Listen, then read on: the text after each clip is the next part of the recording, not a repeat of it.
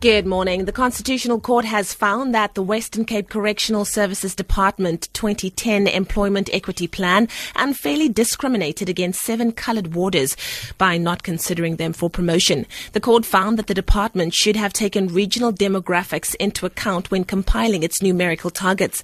A white warder lost his appeal, while one coloured warder was also unsuccessful. A coloured woman, Linda Fortuin, also lost her appeal because she was subsequently promoted. President Jacob Zuma has joined world leaders in condemning yesterday's attack in which 84 people were killed after a truck crashed into a crowd of people in the French coastal city of Nice. The German Chancellor Angela Merkel says words cannot express what the allies of France feel.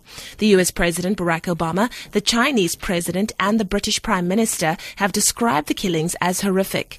Meanwhile, the French President Francois Hollande says although horror had struck the country again, the nation will remain strong. I have decided that the state of emergency, which should come to an end on the 26th of July, will be extended for three months. A bill saying this will be submitted to Parliament next week. Nothing will make us give up our determination to fight against terrorism, and we will again strengthen our actions in Syria and Iraq. A 46 year old man will appear in the Somerset West Magistrates Court today for allegedly bribing a police officer.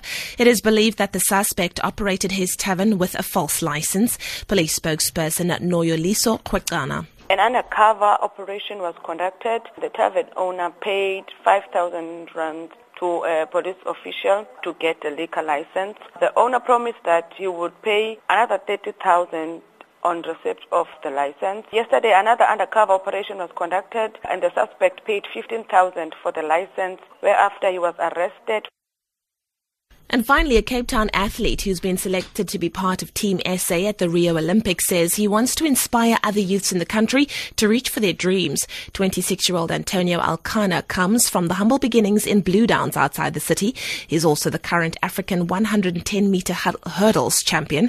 Speaking from Europe, where he's on assignment, Alkana says he has his eyes set on a gold medal at the Olympic Games. No pressure at all to do what I love doing.